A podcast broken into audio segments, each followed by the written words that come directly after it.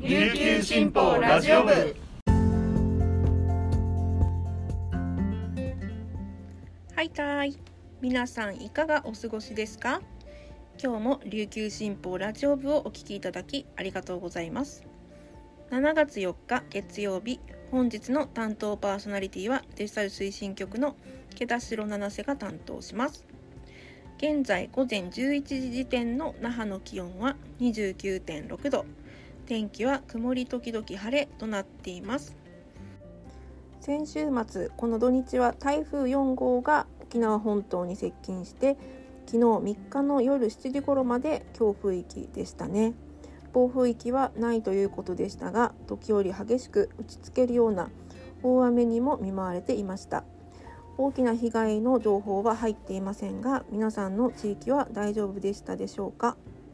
私は傘を持ってお出かけしたんですけれども時折大雨で足止めをされることが何度もありました。台風が抜けたということで昨日は宜野湾市の海浜公園で3年ぶりの琉球海援祭花火大会も開かれたようですね。今日4日付の琉球新報紙面一面に写真が載っていましたのでこちらもチェックしてみてください。それではこの時間までに入った沖縄のニュースをお届けします。はじめのニュースです。KDDI au で2日午前1時35分から発生していた通信障害は西日本エリアの復旧作業完了まで約33時間を要しました。沖縄県内では新型コロナウイルスの感染拡大台風接近という非常事態の中丸2日以上混乱が続きました。沖縄県内トップシェアを誇る通信事業者でのトラブルだけに影響は甚大でした。3日時点の県内の新型コロナウイルス感染による自宅療養者は1万566人で県は感染の通知や健康観察に電話を活用していましたが通信障害が起きたことで通話やショートメッセージが使えなくなり混乱しました。沖縄地方は2日夜から3日にかけて台風4号が最接近しました。沖縄気象台は観測所 10, 10地点のアメダスデータを受信できませんでした。近畜消防衛生組合消防本部は救急車搭載の携帯が au 回線のため病院との連絡は他社の携帯で対応したとのことです。雨の日に利用者が多いタクシーも影響が出ました。那覇市内のタクシー事業者によると常連客から携帯がつながらないから固定電話でかけた。いつもとは別の電話でかけているなどの連絡が相次ぎました。次のニュースです。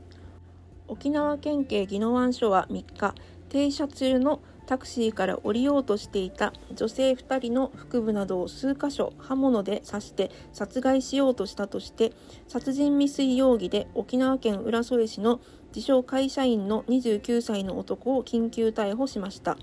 男は刺したことに間違いはないと容疑を認めているということです。2人は病院に搬送されましたが命に別状はありません。逮捕容疑は3日午前1時40分ごろ宜野湾市が猫にあるアパートの駐車場でタクシーに乗っていた姉妹2人を殺害しようとした疑いです。県警によりますと男は突然車から降りて2人を切りつけた後現場から逃走しました。数時間後に中城村で捜査員が確保しました。男と姉妹は面識があったということです。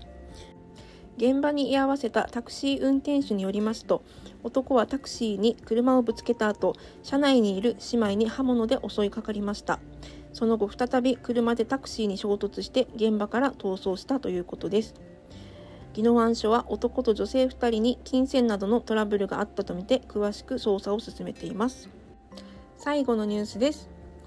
7月10日投開票の参院選は3日。投開票を前の最後の日曜ラストサンデーを迎えました。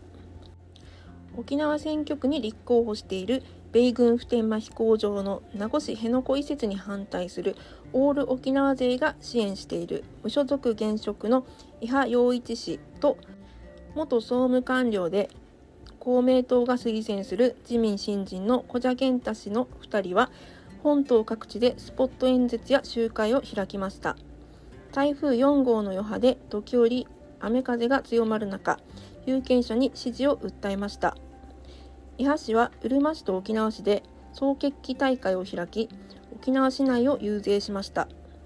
復帰50年経っても広大な米軍基地が残り国は新たな基地建設を進めようとしている。平和を願う県民の思いを伝え続けたいと訴えました。古謝市は凱旋車に乗り代表殿の那覇市内各地を遊説しました。復帰50年だからこそこれから10年20年50年後の未来を描いて実現することが大切だ。この勝負の7月を逆転の7月に変えたいと訴えました。以上この時間までに入ったニュースをお届けしました。今日紹介した記事の詳しい内容は琉球新報のニュースサイトにてご覧いただけますのでぜひアクセスしてみてください。はい本日は月曜日。引き続き一押し解説があります。今回のゲストは暮らし報道グループの知念幸直記者です。沖縄都市モノレールのポケモン列車で外装や内装に加えて到着音にもポケモンのメロディーが。その全貌と沖縄で運行する理由を聞きました。このままラジオ部をお聞きください。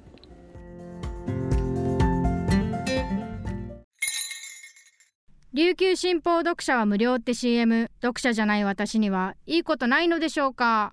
というメールが来ていましたが安心してください。スマホパソコンでサクッと読めちゃう琉球新報デジタル。あなたにもおすすめしたい理由がちゃんとあるんです。詳しくは新報デジタルで検索。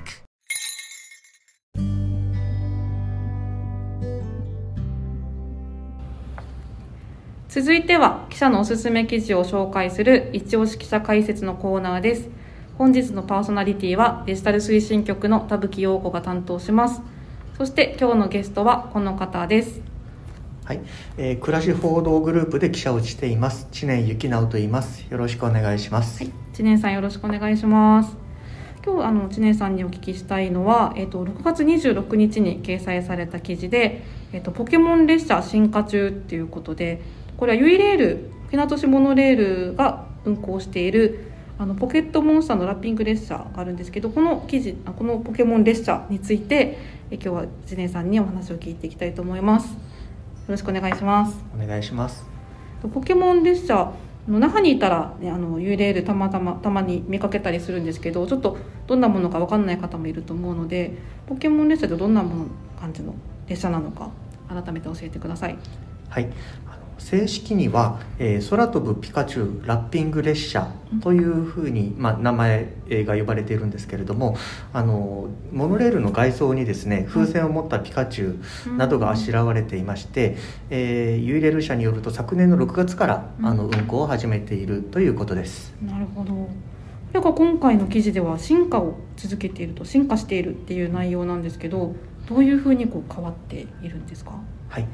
あのえー、この運行を始めたのは昨年の6月からなんですが、はい、あのその後もあの内容をあの逐次見直しているというのが特徴でして、えー、昨年の12月からはですね、はい、あの社内もあのにもラッピングを施して、まあ、あのポケモン仕様にしたりしてですね、であの今年のこれまた4月からなんですけれども、はい、あの社内であの流れる音楽に、あのポケモンのゲーム音楽あのポケットモンスターブリリアントダイヤモンドシャイニングパールっていうゲームがあるんですが、はいはいはい、あのその音楽を、まあ、あの採用されたということですね。あのユイレールではもともと駅の到着前に、うん、あの民謡が流れるっていう、はいね、まあ、ちょっとこれも全国でなかなかないかなと思うんですけれども、うん、それその音楽をゲームポケモンのゲーム仕様に変えたというふうな形になってます。なるほど。じゃあこう駅ごとにこう止まった時にあの流れるメロディーですよね。到着の時の、はい、あれをポケモンのゲームの中の音楽が流れるっていう。はい、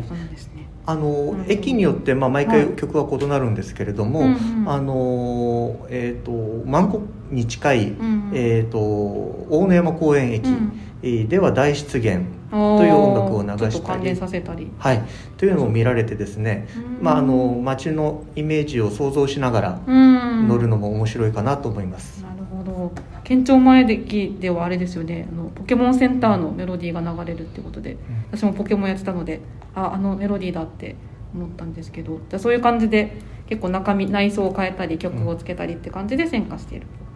でそもそもなんですけどこのポケモン列車がなんで沖縄にあるのか、まあ、ユーレールさんがなぜこのポケモン列車をやってるのかっていうのが気になるんですが、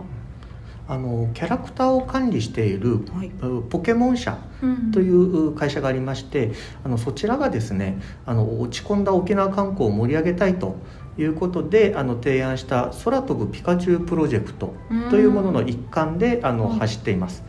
あのポケモン列車は昨年のろし6月からなんですが、あの沖縄では他にもですねうん。路線バスだったりうん。マンホールだったりうん。お土産品などにもあのコラボ商品が見られます。あの今の沖縄あのポケモン好きには大変たまらない状況になってるんじゃないかと思います。そうですよね。本当ま至る所にポケモンがいるなっていう感じがしたんですけどじゃあそれも空飛ぶピカチュウプロジェクトの一環でやっていて今回のこの幽霊でもその一環でやってると。なるほどですね。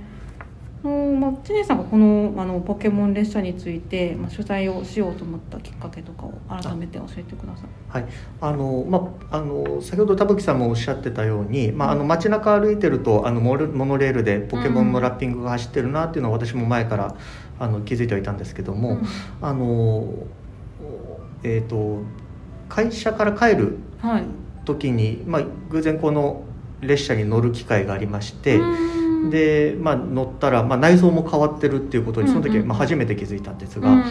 で、まあ、その駅到着時に先ほども言ったみたいに URL 毎回民謡がなあのうんうん。が流れますけども、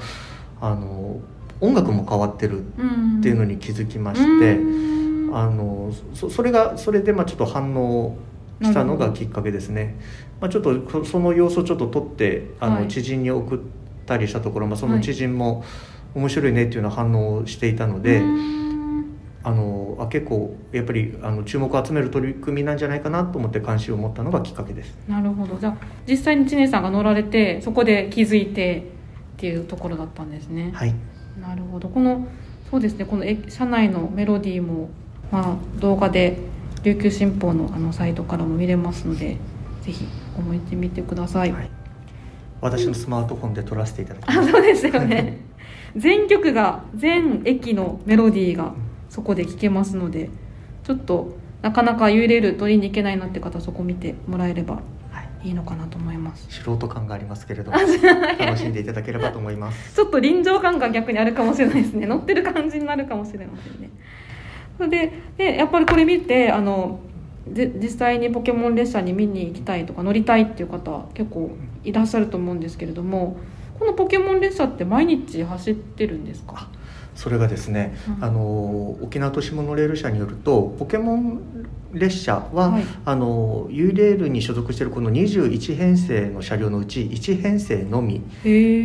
いうことで、まあ、あの毎日走っているかっていうとなかなかちょっとあの難しいかもしれなくて、まあ、あのもしタイミングがあって乗れた場合っていうのは大変貴重な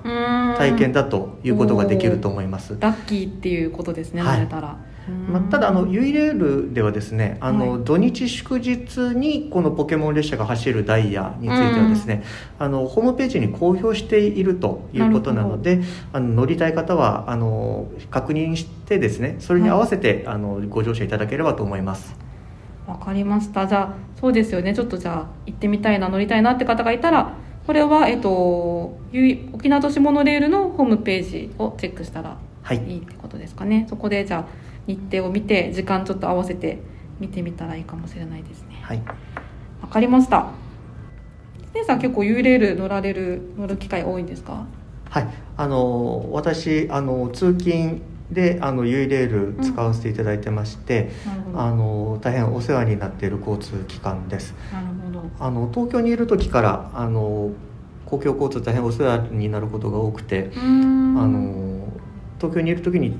鉄道が好きになってあの、ね。沖縄でも公共交通の沿線に住もうと思って住んだんですけどもやっぱりあのユイレールは、ほどどうですかあの U レールは？他の交通機関と違ってあの高いところを、うーんそうですね。あの走るのでに。非常にあの景色がいい、うんうん。あののが特徴だと思います。あの特に、まあ、首里に登って坂を登っていくところなんかは、あの坂以上に高いところをあのそうですね。確かにところもあるのでそういうところなんかあの那覇市内をはい。一望できたりして、うん。あの結構あの沖縄の観光としてもうん。魅力的なんじゃないかというふうに思います。わかりました。じゃあもうポケモンも見ながら沖縄の、まあ、景色とか那覇の景色を見ながら楽しみながらまたユイレール乗るのまた楽しみですね。いいと思います。わかりました。今日は知念さんに来ていただきました。知念さんありがとうございます。ありがとうございました。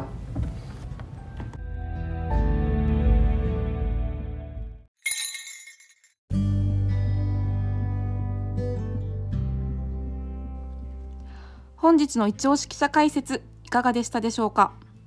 記事の方もぜひチェックしてみてください。そしてラジオ部へのメッセージをお待ちしております概要欄にあるメールアドレスまでお寄せください。最後までお聴きいただきありがとうございます。それでは今日も素敵な一日になりますように。また明日お耳にかかります。さようなら。